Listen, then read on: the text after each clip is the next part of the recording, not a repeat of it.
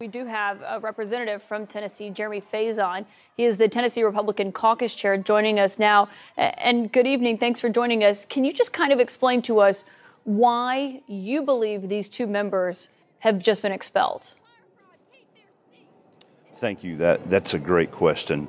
First of all, I'd like to say this is a it's a terribly sad time. This is a very grave situation that someone would be expelled. Before that, we've had some serious tragedies in Tennessee, and the, the six innocent lives that were lost last week are, are absolutely devastating. So I want to make sure that we mention that, that that's one of the biggest things going on right now in Tennessee. You asked me specifically about why do I think they would be expelled, and I think that's a great question America deserves to know. We have several hundred years, over 200 years, of, of, of, of an incredible state incredible state house, history that's rich. Tennessee is one of the most important states in all of America. We have had literally thousands of state reps since 1796 who have who have worked, and then after 1859 have worked in this very chamber that you're seeing me in today. They have all understood that there are rules and procedures to ensure that every voice is heard. There's almost 7 million Tennesseans. And we have come up with these ideas that the best way for everybody to be heard is to make sure that we follow the rules of decorum. these members have come in this entire. Oh, go ahead. Let me just, Representative, there interrupt to say. I understand decorum. Mm-hmm. Van was just making the point there. Of course, not everyone could bring a bullhorn in every time they disagreed, otherwise, it would be total chaos. But why take this step? Why, why was there no measure you could have taken uh, before this, before expulsion? Why take the most extreme step so quickly? So that's an excellent question. More than just what America has seen that took place last Thursday, there's a history all year long of disrupting committees and the House floor, getting off of the germane topic. When I say germane, that means what we're dealing with at that moment, just to make political grandstand. We've called them out. The chairman of committees, the Speaker of the House have been calling them out time and time again for grabbing the mic, sucking the air out of the room, making sure no other voice is heard.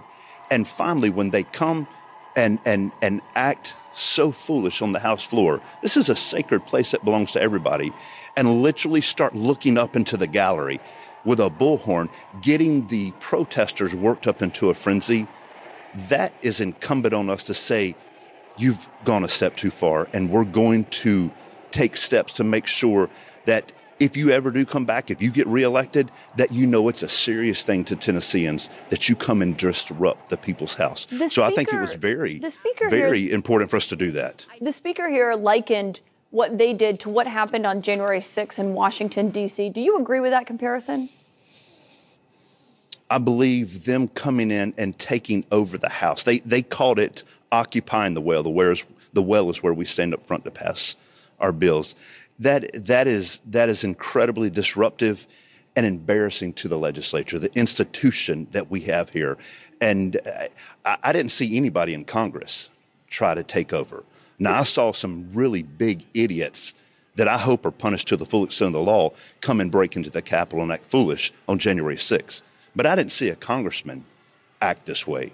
What we saw here in Tennessee is three elected state representatives who know the rules, who understand that this place belongs to everybody. They come in and rush up here and take over the House floor and refuse, even when our sergeant arms, he's a gentle soul. Several of them are just great men. Come in and, and, and gently encourage them, guys, not right now. Let's don't do this. It's, I mean, they told, they sent them away.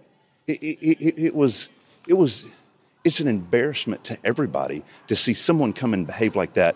And good, gentle souls who are sergeant arms have been here for years come in there and try to encourage you. Hey, you're making a mistake, and they didn't do it. And and and I, would like to add to y'all, they've they've not backed down from that either.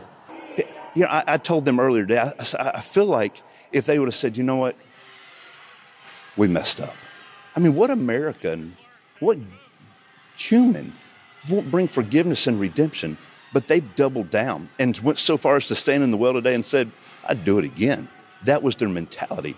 That shows me when there's a pattern of behavior like that, if you refuse to stop it yourself, then we have to step in as a group of individuals that work with you and say, you'll not do that here? Well, they said they were passionate because of the underlying reason that I think is important here to also remind people, which is because six people were killed in a shooting last week. And just on your point on January 6th, the reason the congressmen weren't doing that is because they were being evacuated because the insurrectionists were, were taking over the Capitol. But I do want to let my, my colleague here, Van Jones, he also has a question for you. And thank you again for being here tonight. Um, uh, uh, th- thank you for, for joining us. Uh, I, I, just wonder uh, yes, there, there, there, are people uh, who are members of that state legislature. And by the way, I, I work for uh, Jim Naifeh, uh, Speaker Naifeh. I got my start in the uh, state legislature. So oh, he's a friend. Exactly, one of the best ever. And I'm, I'm from, from, Madison County, born in Jackson, Tennessee. So, mm-hmm. I, so I know how things work in that state legislature. And you have an array of tools, sir, as a leader, to get people to comply. why did you not go to the ethics committee? Why did you not go through due process? If you are here saying you want uh, this legislator to be respected, why are you not following the rules and using the tools that you have? You want them to not be extreme, but you're being extreme. Why is that? So, a lot of accusation on your part there. Yeah. We actually are following the rules, and, and we gave them ample chance. We, we, we, established what was taking place on, on Monday. There was due process. Did you go to the ethics committee? I, I, and, it, and it's not just up to me. There's there's actually you, will notice there were 71, I think, or 70 of the members who, after looking at what took place today, they voted to, to ex, uh, expel one of them. Why did you not use the, the ethics so, committee? I'm just trying to understand why did you not go to the ethics committee and do the things that are always done in that body? You have not done this to anybody except for two people in 200 years. You can't tell me that there have not been people who have also been disruptive. You've had people that peed on chairs that did not get expelled. So I don't understand why you skipped the ethics committee. If you want uh, re- respect and if you want uh, for people to be uh, reasonable, why are you being so unreasonable and why are you skipping steps? I don't understand. You seem to be contradicting. You're not acting the way you want the young people to act. So I, the, the, story of, of someone urinate on somebody's chair is, is never been quantified. I, I, have heard many people say that. I don't think there's any truth to that. So what you need to understand is this is a body of people who decide – corporately what we're going to do moving forward. This body spoke many times. I brought our caucus together several times since last Thursday to ask the body what we as a group wanted to do.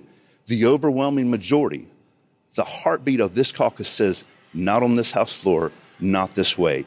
So if there was an idea of sending it to the ethics group, this group, my caucus, which is the supermajority, are 75 of us, said, no, that is not, we don't want to go through the ethics route. We don't want them censored. We want them expelled. So when you're in leadership, you encourage people to look at all the aspects, and then you work with what the majority of your people want to do. And that's exactly what we did. Sir, it's Sara Sidner. I, I had a question. You mentioned um, that you thought that the representatives were riling up the crowd. Um, and I can tell you from the reporters that were out there, the crowd was already riled up. They are extremely upset that your legislature wasn't trying to deal with the issue of keeping children safe in school, but instead going after these two Democrats. And I wonder, sir, who are you punishing? Because yes, you have kicked out these two Democrats, but there are tens of thousands of constituents that are also being punished and don't have any representation right now. What do you say to them? So, first of all, let, us answer the part that you said you didn't think the crowd was already worked up, so they weren't working them up. I, would like you to go back and watch, watch what took place today. They literally control the crowd. They control the protesters. They look at them, they do their hand like this, they do their hand like this. It's like leading a choir.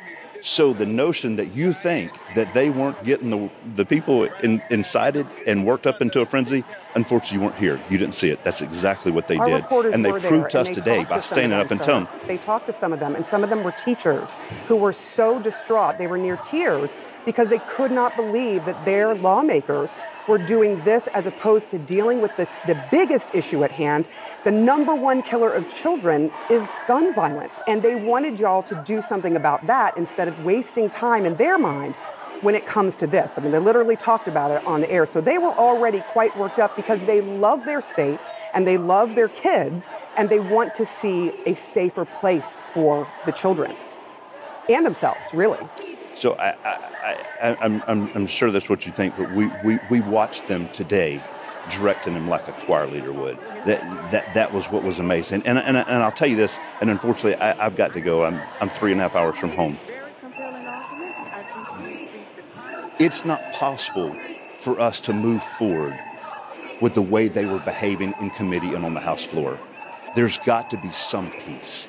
And for them, the way they were behaving to disrupt every committee, disrupt the House floor they were, how can we get to the to the answers of what are we going to do about gun violence? What, what are we going to do about guns and cars? What are we going to do about red flag law? The, the, conversation can't happen because they're drowning out, sucking all the air out of the room. So I, I would just push back on you saying we can't get there if they won't let us. And thank you for letting me speak with you. God bless you. Representative, y'all. Representative, I know you got a long drive home. One final question for you. All right. Well, Jeremy Faison has left us. He's the Republican chair in Tennessee, of course. That was the House that voted tonight to expel these two Republicans, or these two Democrats, I should note. I want to go to Reese and Greg. Uh, just Greg, just want to get your thoughts, uh, just what we just witnessed and what we're seeing right now. I'm very encouraged, Roland. Um, I'm very encouraged, even as we see the stormtroopers there. Um, and as we're watching there, we see some of the younger generation again. Uh, there's Tori Harris, who we heard speak from West there with the with the locks, uh, 32 years old from Memphis area, Shelby County. I'm very encouraged. You see, the problem that, the, as you write about in, in White Fear, the problem is that these stormtroopers, as we watch them in their progeny, they're not really having a lot of children. Uh, Greg, hold on uh, one second. Hold on one second. Sure. Go ahead and uh, finish your comment there, Greg. Yeah, just very quickly. As I said, I'm very encouraged because you see, these are the turning points. What I was mentioning earlier with Fort Pillow, when it was clear that the white Confederates were going to slaughter any black people they encountered, the black soldiers decided they were not going to play by the rules of war. They killed every Confederate they could get their hands on, and their cry was Remember Fort Pillow. That was out of Memphis. This is a Fort Pillow moment, not physically, but politically. In other words, there are only two sides on this. You're either for our common humanity or you're for white supremacy you have to pick now. And you've been making this point all along tonight, Roland. In every state, whether it be in North Carolina, where we saw that act of betrayal by Tricia Cotham, who uh, knew all along she was going to switch to the white nationalist party, whether it be Texas or Mississippi, whether it be here in Tennessee. What we see is you've got to pick a side. And what these devils have done is they have taken one more large step toward breaking this thing. And when it's broken, it can be remade it can be renegotiated. But they're only two sides. So I, I want to congratulate them.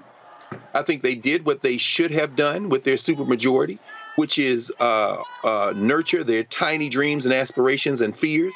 And they have taken us one step closer to resolution, Roland. This is where we have to make a decision because apathy means you are with them. Hmm. Um, yes. Reese, I remember during the uh, George Floyd protest, uh, there was somebody who said, um, look, I don't believe in the political process. I'm not voting, but I'm going out to protest. And then somebody else said, well, protesting without voting is stupid. Uh, and so, what people need to understand, what people need to understand, it all goes together. You cannot mm-hmm. protest policies if you don't get rid of and change the policymakers. Duh. Just like you ain't gonna get a paycheck unless you clock your ass in at work. Like, what's not clicking with people? I don't understand it. Why is it only not clicking with our side, too? That's another good question I have to ask people. People need to wake the fuck up. I mean, how much more extreme does it have to get? We had Sandy Hook, we had Uvalde, we had Buffalo, now we have Tennessee. The list goes on and on and on. And and today it's it's it's just ironic to me that we spent a little bit of time talking about the news with Clarence Thomas, who parlayed this phrase into a lifetime appointment what we saw here today with just the two black electeds and not the white woman getting expelled is a high tech lynching. And I don't even like that phrase, but if you're going to use it, mm-hmm. this is exactly what we saw here tonight. It's disgraceful. And I, I wonder what it's going to take for white people because mm. that's what's single handedly keeping the Republican Party alive and in power to right. understand that your babies are on the chopping block. Your babies are the ones that got these people in this rotunda tonight. Your babies were the ones that were slaughtered in Sandy Hook. And I hate to sound crass, but your babies are the ones that are going down with the rest of us. Don't you give a damn about them? Hmm. You're not mm. getting the, the wages that you need. You're not getting the health care that you need from these Republicans. You're not even being able to retire with any kind of comfort. Your life expectancy is going down. What are you getting other than whiteness and why is it enough? It's irrational because to be honest, whiteness really ain't that popping. You ain't got popping seasonings, foods, music, nothing. It's a lot better if you don't put too much stock in that. And I hope that one day you'll wake up. But at a minimum, black people, we have capacity that we're not exercising. I'm not even talking to people who won't even bother to fill out a form online and get registered. I'm talking about people that are registered. We have a capacity to vote that shove a mouth motherfucker as as uh as Dr. Crowd would say without the motherfucker part. Uh, Tate Reeves out in Mississippi. He want to play in our face and talk about a Confederate uh, month. This the last Confederate History Month. If you vote his ass out. So we have to start using our power. If you don't use it, then you're abdicating it. And you're abdicating it to the Klan, to the people that are going to get our asses up out of here and do God knows what with us if they get the opportunity to. Yes. The thing that I, I need to remind people uh, uh, uh, of, of what's going on is that, again, today, Tennessee Republicans, because they have a supermajority, use their power to expel two black House members, the two youngest members in the House. Representative Justin Jones, 72 Republicans voted to expel him. 69 Republicans voted to expel Representative Justin Pearson. Both of them are no longer members of the Tennessee legislature. We also know that as a result of this, because Representative Gloria Johnson, 65 Republicans voted to expel her, but she survived. We don't know what the distinction is. We'll find out why. She uh, was asked about it, and she was like, could be our different skin color. But what we also need to understand, and this is why history matters, folks, this is Reconstruction again. The Great Compromise of 1876 leads to the, sorry, the election of 1866 leads to the Great Compromise of 1877. What do the racist Southern Democrats do?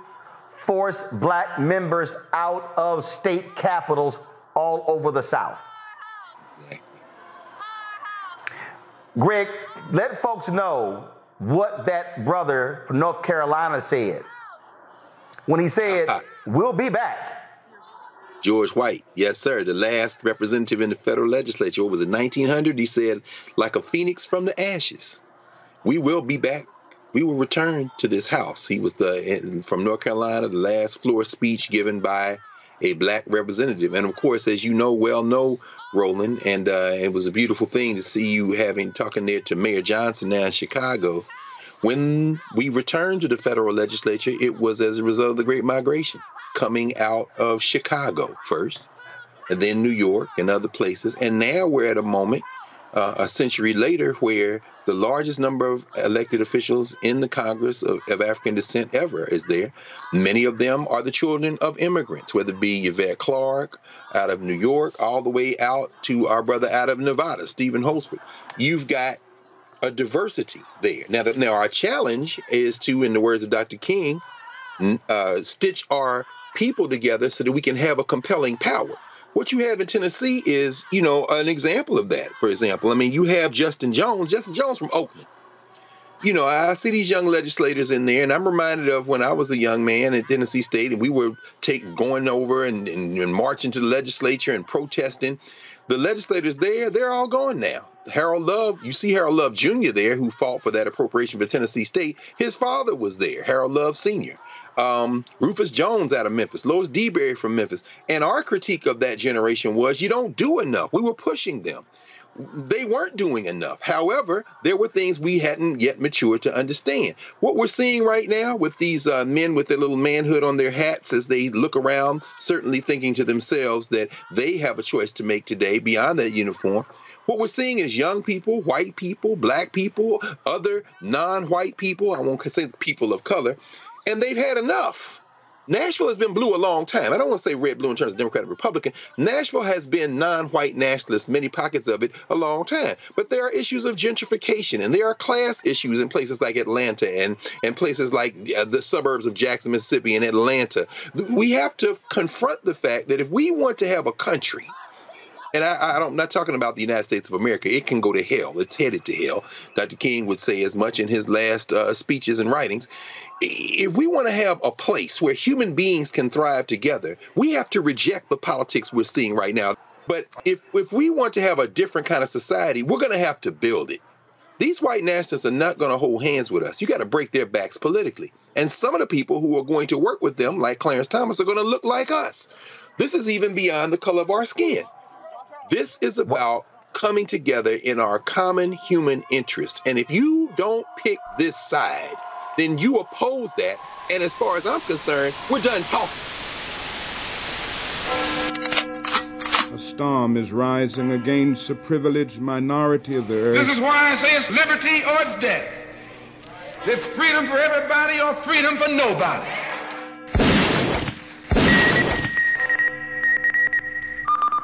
This is an NBC News Hotline special report. We're at a turning point in the history of this nation. We need to stand for freedom. There's an escalating authoritarianism and even a creeping fascism. Freedom is precious. If we don't fight for it, you lose it.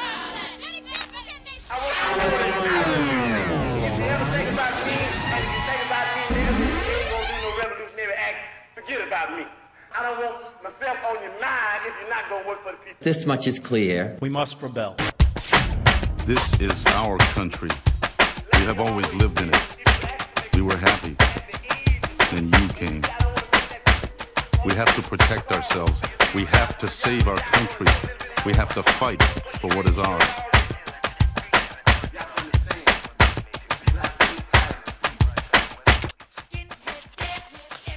Hello, ladies and gentlemen. I am your brother Vladimir D. Sokai, and welcome to this part two to this special episode, emergency episode, on the Tenet C3.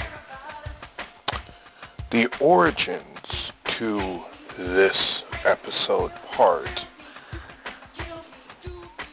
are rooted in my editing the first part. While I was editing the first part, I had in my mind a few uh, sections from other shows that I wanted to place at the beginning of that episode. You heard all of them.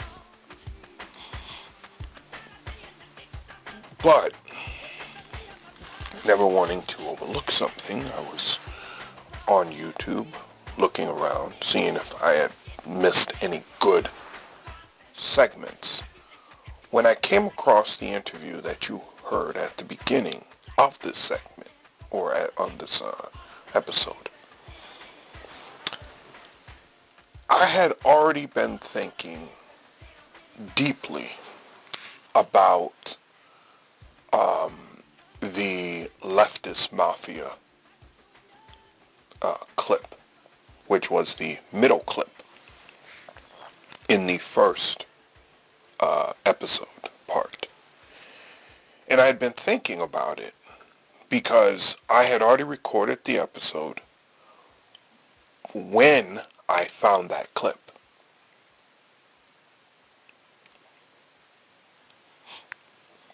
So I didn't have time or I, I didn't have the capacity to think on it in order to record about it. Now, obviously, that's kind of what this is for. So I, I, had already had it in my mind that, dang, you know, I should have, I should take some time maybe to produce something within the week about what was said in that clip. It was then that I found the CNN interview. And watching it turned me. turned something within me. Now, I've spoken about this before. I've spoken about how my father talked to me about the stench of death in the air during segregation. I've spoken to you about that living in an atmosphere of terror. Something that has only been subtly and partially, not really subtly, but partially studied is the psychological and emotional impact created by uh, such circumstances. But I've, I've spoken to you about it. And, and while I, uh, I could relate to an extent considering the microaggressions that black folks deal with every day, myself included, and the hypertension that we experience um, a medical concept that literally has to do with constant stress. I mean, why are you hyperly tense? Oh, it's because you're in an environment which is hostile to your very existence. You're in an environment that's hostile to your very existence. Hypertension. You are hyperly tense because you know you're not in a place that is conducive to your health. Giving, you know, the fact that I know all of this exists and more, um, and we have some of the worst access to health care throughout this country. The overtness that my father was so keen on trying to help me understand wasn't as boisterous as I may have thought. See, because I went to a primarily white school, I was taught that overt racism was extreme. It was a person calling you out your name, as we say in the old times. It was a person literally uh, using cultural norms to dominate you, to make you feel small. If you're not supposed to look a white man in the eye, he will stare you down and dare you to try to fight back by staring back at him. If you're supposed to give way for women walking, particularly white women walking on the sidewalk, they will deliberately walk towards you to see if you do that and pray that you don't.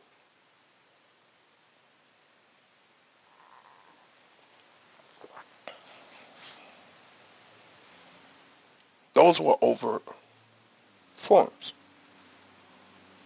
But there are other overt forms, which I truthfully didn't care to acknowledge. And in that clip, I saw some of them. There is a language formation to racism. White people speak it well. They have a domineering tongue a to an ego that believes they are supposed to be rulers on this planet, and specifically, they are supposed to be rulers over the indigenous. Now, when we think of indigenous, we often think only of the red man. Newsflash, y'all. The most indigenous people on this planet are Africans. We populated the planet. That is to take nothing away from our indigenous brothers over here in North America. No, in fact, it is to unite us. I'm a big fan of the red, black, and green flag that we use.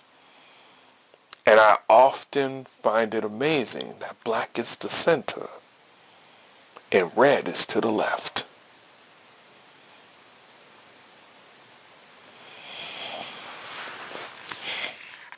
What side did Jesus sit on, sit on again? Oh, that's right.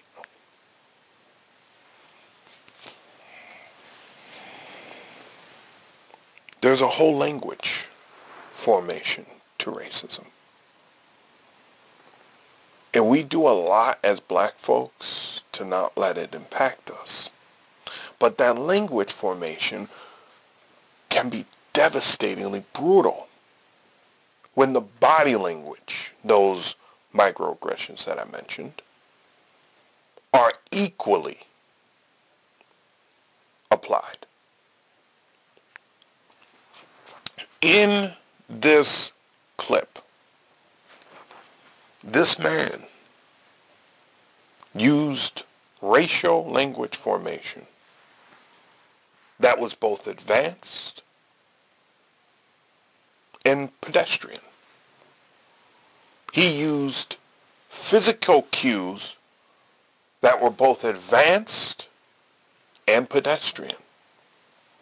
There was a moment where he was speaking with Van Jones, and you couldn't see the video, but you should really look up the video,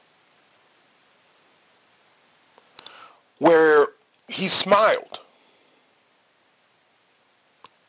And that same demonic smile.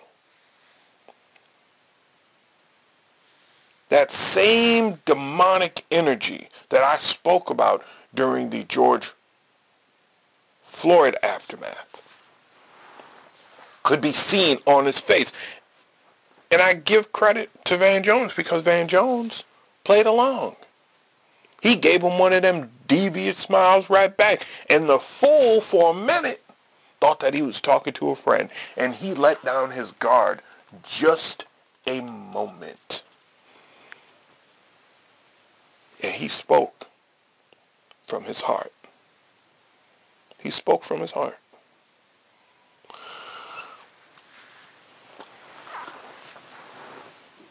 I uh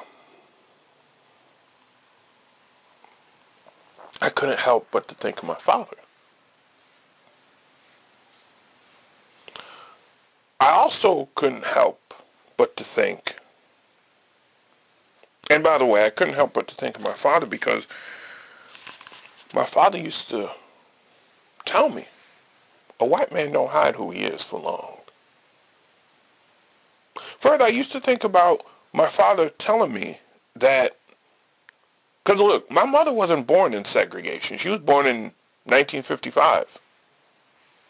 I mean, sure, it was still around, and she was in Georgia for a little bit of her life before moving up to Brooklyn. But she didn't experience what my father did, living in in uh, Louisiana, which is still very much segregated. But my father used to tell me segregation could not survive and exist, and in this case, thrive, because unlike most people, I know what the word thrive means. And in this case, it actually matters. It actually is relevant. Most people who use it in terms of prosperity don't have any clue what thrive means because you wouldn't use it for prosperity. It does not mean prosperity. It means separation and then some. But segregation could not survive and thrive if it wasn't committed to by tens of millions of white people. He used to tell me that. Don't let him fool you, son. Don't let these people fool you. White people were okay with segregation for the most part. And he wasn't lying. When I look at the Tennessee Three, I see white complicity. I see white complicity. Why is it that in a state with absolutely horrible poverty statistics among white people do they vote for these demons? Does this mean that all GOP people are demons? Well, I don't have to really coddle your your egos. If I have to say it, then maybe I'm talking to you. Why is it that they vote these people in? Oh, well, it's because they were gerrymandered. No, that doesn't guarantee that a GOP member is going to be voted on and, and elected. No, white people keep committing to this stuff, even though it injures them. These, this is, this is, this is really understated here. These black men were expelled for standing up. And they mentioned this. One of them mentioned this. To protect a phenomenon that is occurring mostly to white children. To protect against that phenomenon. To put in measures that make sure that that phenomenon is not repeated. And they got kicked out for that. Think about that. This CNN clip underscored the evil that is being fought against. See, y'all think this is about delegitimizing GOP humanity. I heard probably had to be over two decades ago now. I heard this saying from a Native American that I'm going to butcher because I haven't heard it in Favre. But it went something like you had to earn your right to be called a human being. You had to earn the right to be admitted into humanity. You were born with that potential, but you had to prove that you would live by that potential. You didn't have to be perfect, but you had to prove that you could live by that potential.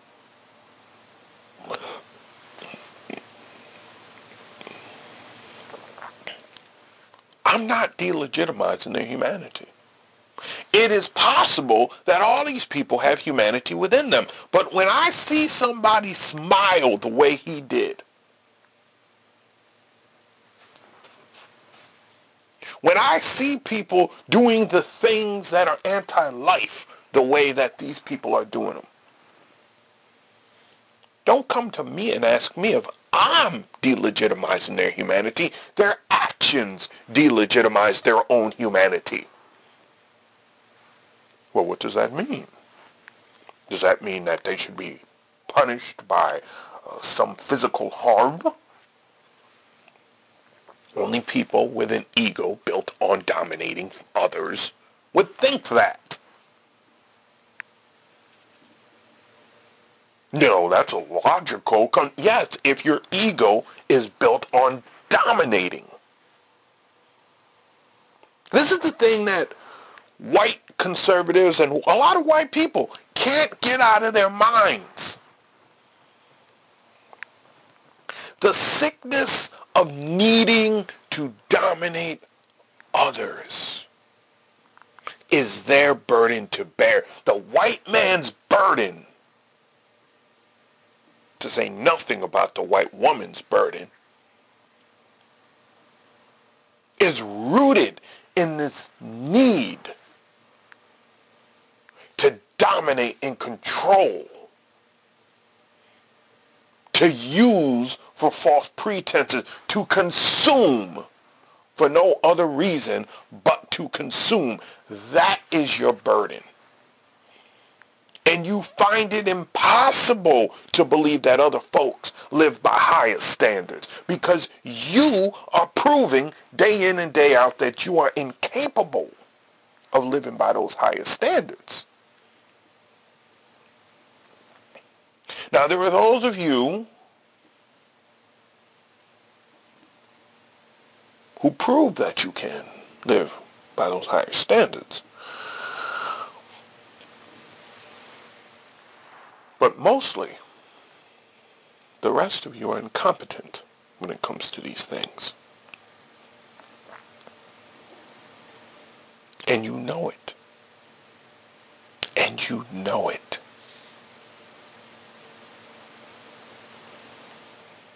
This clip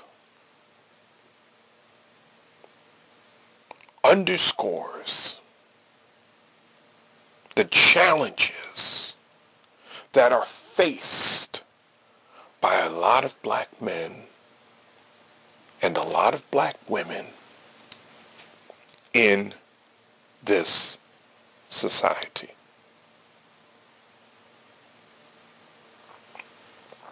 Why? Two reasons. One, because if Jesus existed, he was clearly a black man. And that has never been lost to white people. That's a little tongue-in-cheek. I don't really mean that, but I kind of do. I was talking with a friend of mine years ago who's a deep Christian, and he brought up the fact that he was all for Jesus being Middle Eastern and it made sense because yada, yada, yada. And I brought up the historical record that if Jesus actually lived in the time period that they said and where he lived and the fact that he could march into Egypt the way that he did and he could chill out in the temples with the priests and all the like, it was likely he was probably a darker skinned man. And my friend became very uncomfortable very quickly. And I've had this happen with a number of my white Christian friends who are fine with Jesus being Mesopotamian Arab. But the moment you suggest that he was African, dark-skinned at that, oh, there's a problem. No, in fact, again, tongue-in-cheek, that part is tongue-in-cheek. This is actually the real reason the real reason. It is because black folks, despite what we have been through, and big up to Dr. Oba T'Shaka for really helping me see this. He lectures on YouTube. Check him out. Oba T'Shaka, O-B-A-T-S-H-A-K-A, O-B-A-T-S-H-A-K-A. These are lectures built for black folks. white folks, Hispanics, Native Indigenous, it's not that you can't watch them. Just prepare yourself because these are for, these are dedicated to black culture. And we have very different conversations amongst ourselves than you used to. Anyway, he helped me to see. See, there's a through line between us being kidnapped from Africa being enslaved, going through the Civil War, going through Reconstruction, entering Jim Crow, going into the civil rights movement, and through the modern day. Black Power movement up to today. Black Lives Matter, all of it. There's a through line of moral completeness despite everything we have been through. We still uphold dignity and morals. Yes, there are problems.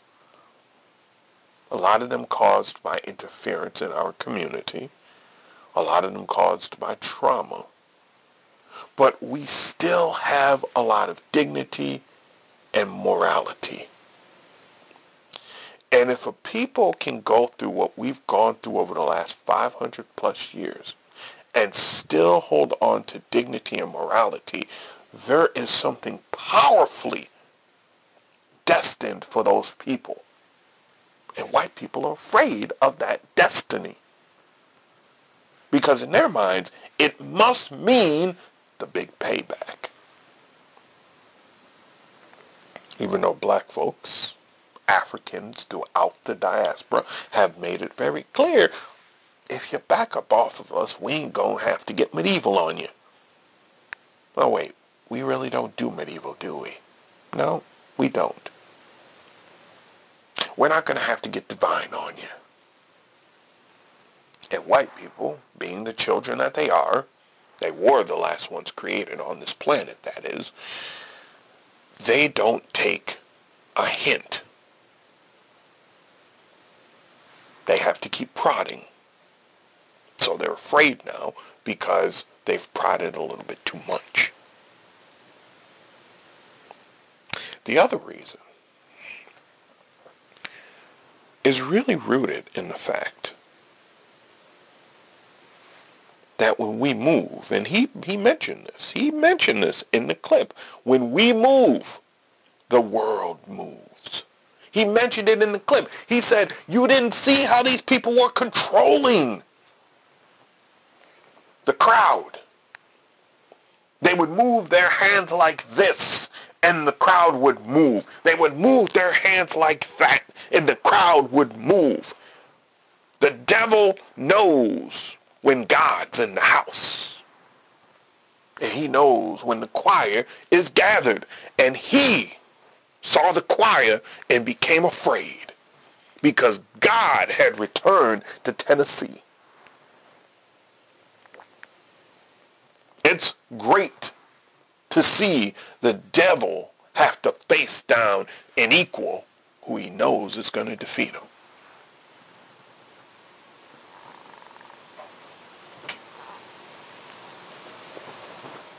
These are people who have sworn themselves against multiculturalism, and you wonder why. They see the power in black culture, even if, well, I'll leave that unfinished.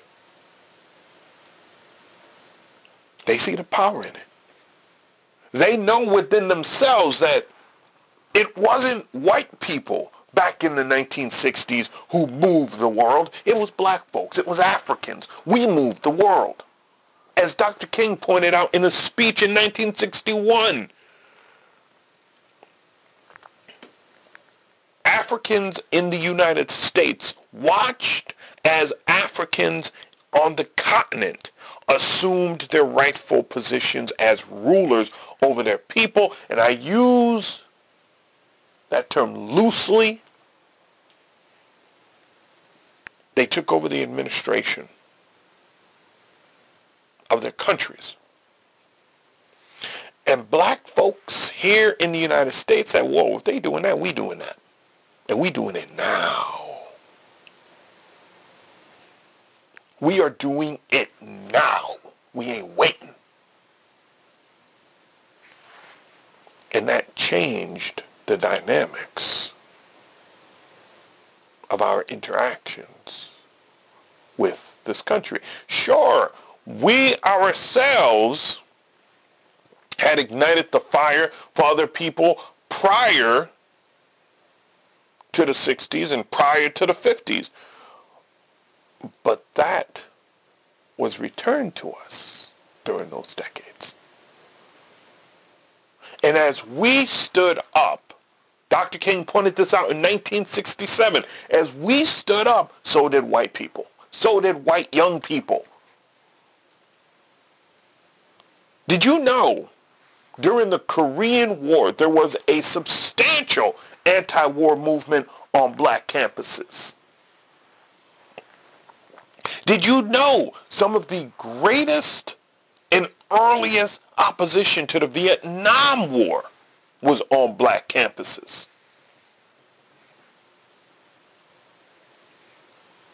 We woke folk up.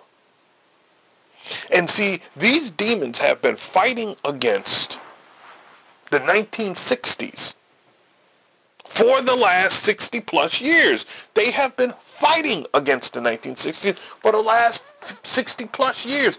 They know what they're fighting against. They're fighting against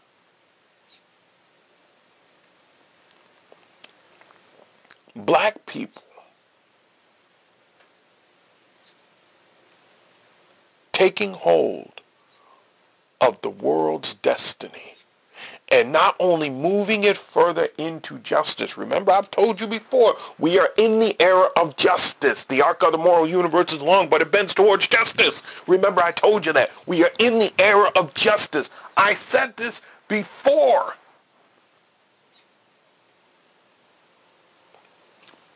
George Floyd died. Actually, I don't know if I published that one.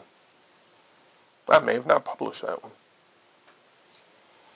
Fearful of us grabbing the world's destiny and bending it further into justice, but not only doing that, taking our rightful place at the head of this planet. That's what they fear. Now you might say, well, wait a minute, you said dominating. When you hear head of something, you think of dominating because that's where your mind is. The head dominates nothing.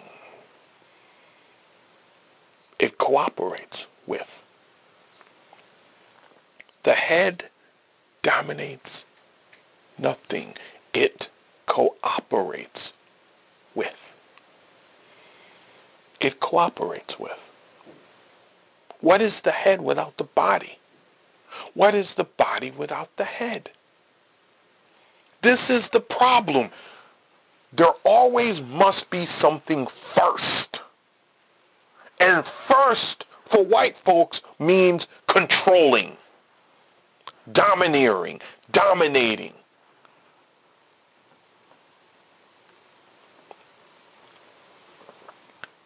The human body has multiple energy centers.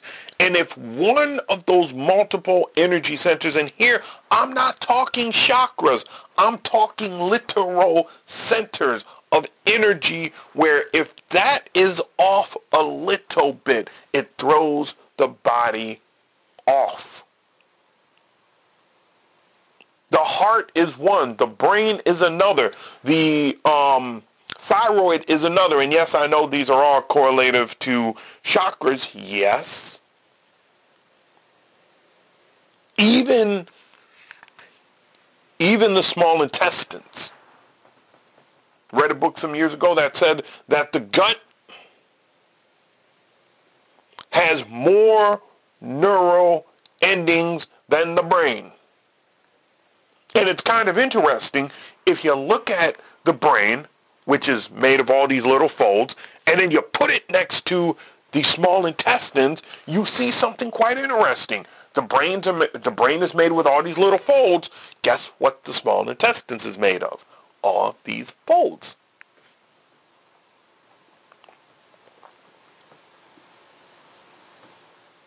Black folks remember this sacred ancient truth.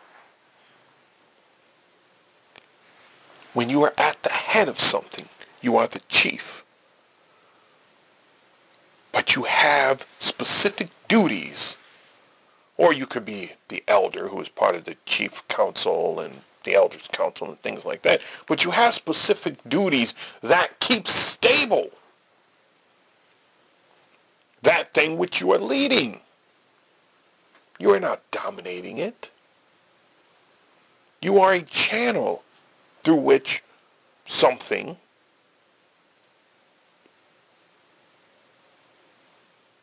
is, executed through.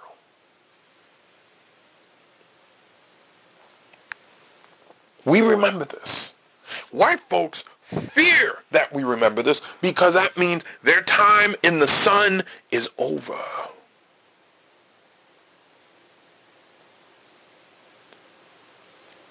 When we stand up, they must sit down. And we are preparing to stand up, and they know it.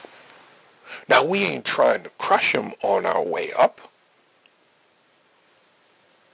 But people like this man are confident that we must be crushed so we can't stand up. This was the thinking that ruled the United States and Europe throughout the Third World War, which took place during what we call the Cold War.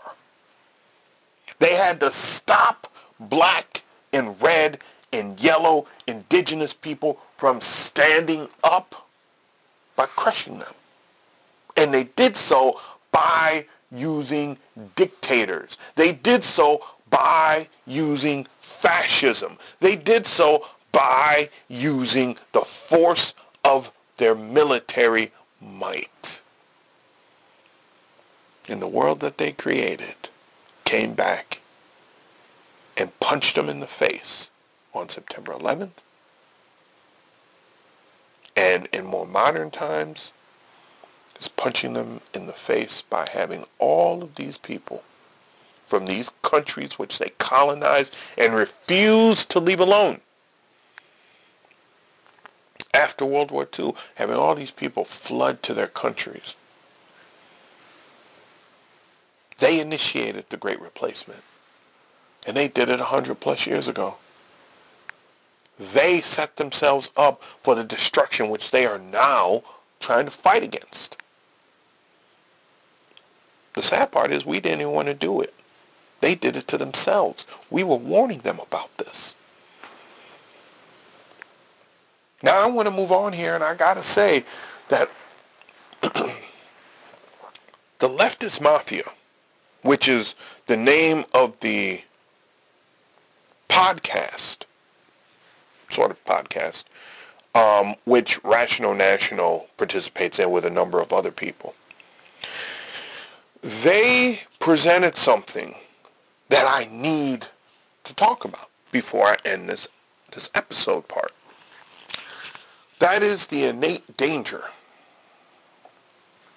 in being who these young brothers are.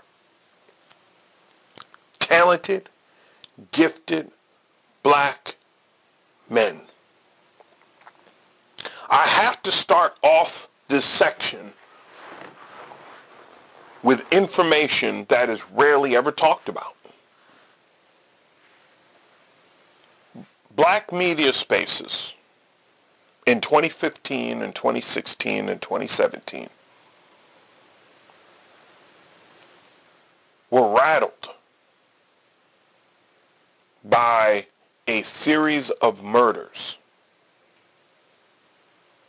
in places like Missouri, in other hot spots where black folks had been rebelling and had been trying to set up something politically rooted and politically grounded. A list of names started going around. Black men who had been in leadership positions in organizations were found mysteriously murdered. one that sticks out to me was a brother who was seen as charismatic, well speaker, a good speaker, somewhat a strategist in mind, was found in a car with a single gunshot to his head, and it was clear it was deliberate. Now, some people dismissed this list as folks making stuff up. There were other people who I listened to during the time who are no longer uh, podcasting or anything who were very adamant that no, listen, these are this this is concerning. We've seen this before. People, um, black men who stood up to try to do something powerful for their community suddenly end up dead. It made me think back to what a street man I used to know, I mean, I still know him, I just don't see him anymore, told me. He traveled to many of the big cities. To be honest, he did so for less than legal purposes and spent some significant time in jail and prison for those less than legal circumstances. And he said to me, we were talking one night, and I asked him, I said, you know, what do you think about, because this was 20 plus years ago, I go, you know, what do you think about this idea that, you know, black political leaders in the inner city are being killed? And he goes, of course. Oh, wait, what? And he goes, yeah, of course. I go, what do you mean? He goes, think about it. You have a black political leader who is starting to really build a base. He's doing things inside the system and outside the system. He's not only doing things inside the system, but he's also organizing black people outside the system so that they can actually um, use their power. And then suddenly there's a drive-by and he's murdered. And they say it's senseless on the news. He goes, of course I don't buy that. Of course I don't buy that. The biggest gang, his words, in the world, in the United States especially, wears a badge. And a lot of those gangs are connected to other gangs. Okay. I remember my mouth dropped open. I'm like, wow. And he's like, look, look, little man, I've seen things. You know, I've been in the room with some of these people. I'm like, wait, what? And he's like, man, you just don't get it. You know, like, trust me, I've been in a room with some of these people. You don't realize the structures that are at work sometimes. Oh, okay, okay. Trust me, they get them before they can grow. Kill them before they can grow. Now, they get them before they can grow. Kill them before they can grow.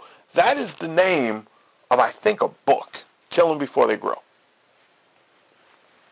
But it's not talking about um, police, gangs, anything like that. It's talking about education. It's a take off of the um, miseducation of the Negro.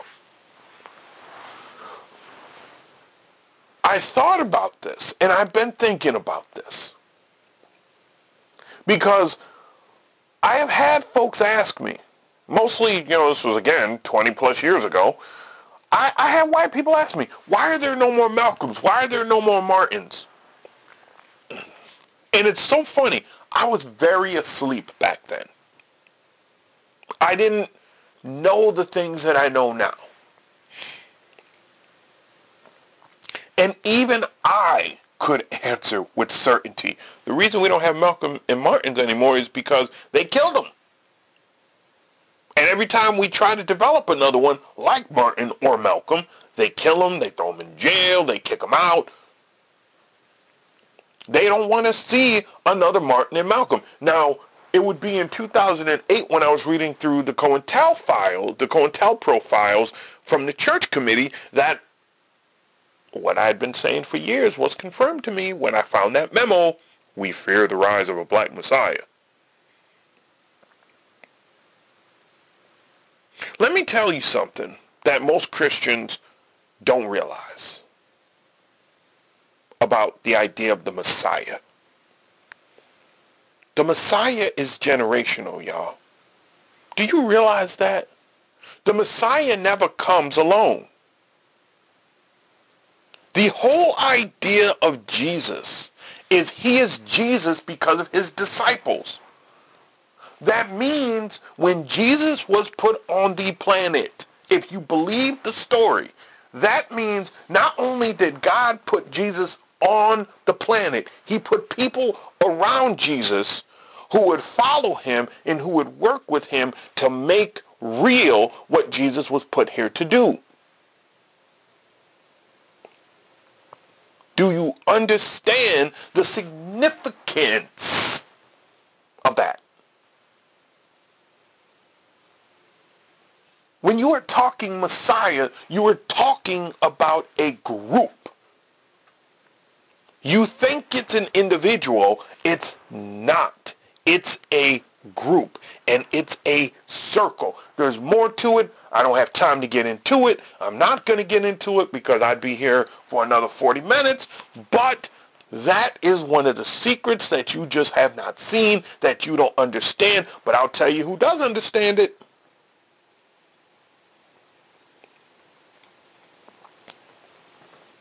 Intelligence. Military. You are never fighting one person. You're always fighting more than one. And because they are committed to destroying consciousness, don't get it twisted. The CIA, the FBI, the MIA, the DI, it's all about destroying consciousness. That's what they do. There's a little bit that has to do with protecting and da-da-da-da-da, but the majority of what they're really doing is destroying consciousness. Because as I said to you many times before, capitalism is a system that goes against nature, specifically nature which we live in, mother nature, but it also goes against human nature. And if something goes against human nature, consciousness swells up to beat it back, to overcome it. So you must have a system there that is dedicated to beating down consciousness and destroying it. Thus, you are going against the cosmos, and the cosmos does not like that. You are an atom to the cosmos, and if you keep going against it, sooner or later, the cosmos is going to respond in such a way where you are no longer an atom. But I digress. there is a historical relevance to what is happening with these brothers. There's also a connection to what is happening to black folks as a microcosm, or as a macrocosm, should I say. But I want to talk about the historical point because it's important. White folks have always moved to isolate black consciousness. And particularly black people who want to spark black consciousness, not only within black people, but other folks as well. They've always moved to isolate and neutralize those folks.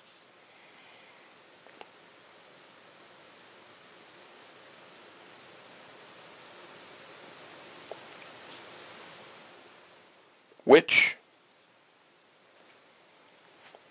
is why I'm so concerned. Because this man went on CNN and he branded these brothers. He painted them. He put out an APB on these brothers and other brothers like them. You see, Republicans fear black women, but they fear and loathe black men.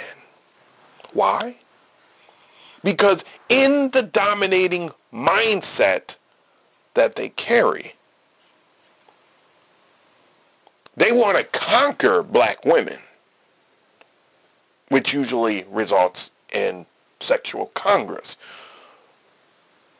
But most of them, some of them want to conquer black men too, which they want sexual congress there too, but most of them want to defeat black men, destroy them, eliminate them. And when they see somebody who comes up like these brothers do, the power of their convictions that'll never be removed, they see something that they can't destroy. But they're going to try. And there's a process to it. First, they try to isolate. When that don't work, then they try to expel or move away that person. When that don't work, then they try to publicly um, shame. When that don't work, then they try to lock up, criminalize. When that don't work, then they try to exterminate. And that's why I worry for these brothers. Because the, this man went on CNN and he told Republicans, this is how you need to handle these disrespectful Negroes. And you need to be looking out for people like him, like them, because where they're at, consciousness is. And where consciousness is, you have a movement that is breeding.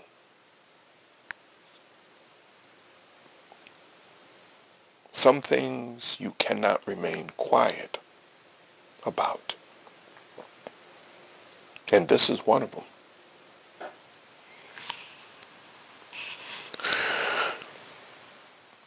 Off in some far distance, man, I hear the lightning clattering. I hear the lightning clattering.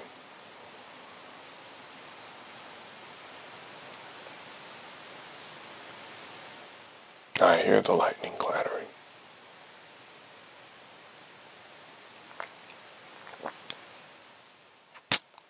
To my sisters, thank you.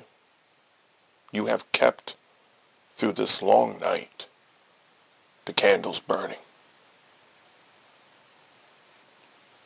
You have kept through this long night the candles burning. Thank you. To the brothers, through this long night, you have kept the candles quiet. Thank you. Thank you.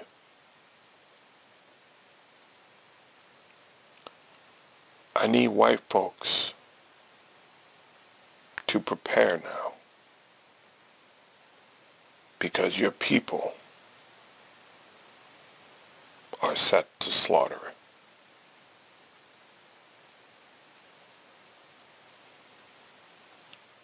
That is not easy for me to say, but it is the truth. The agitation that is happening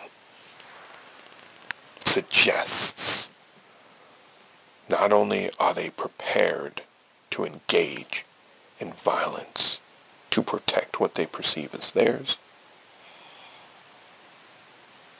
but they are looking forward to it.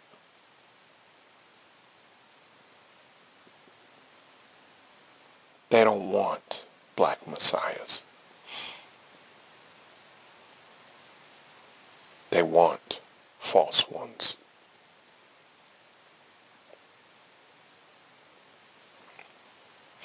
It is amazing to me, and this is the last thing I'm going to say here, a people that speak so heavily concerning the quote false messiah, the coming of the false messiah, is amazing to me that they keep getting pulled in by the devil in disguise.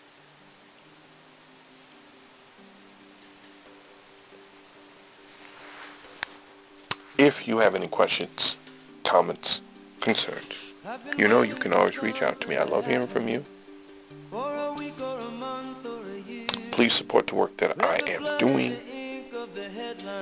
CWB Podcast, CWB Podcast, PayPal, Cash App. Let's get it. I am the Brother Rodriguez Till the next one, y'all. Peace. There's a shadow on the faces of the men who sent the guns to the wars that are fought in where their business interest runs. On the radio, talk shows, and the TV, you hear one thing again and again how the USA stands for freedom, and we come to the aid of a friend. But who are the ones that we call our friends? These governments killing their own, or the people who finally can't take anymore, and they pick up a gun or a brick or a stone, and there are lives in the balance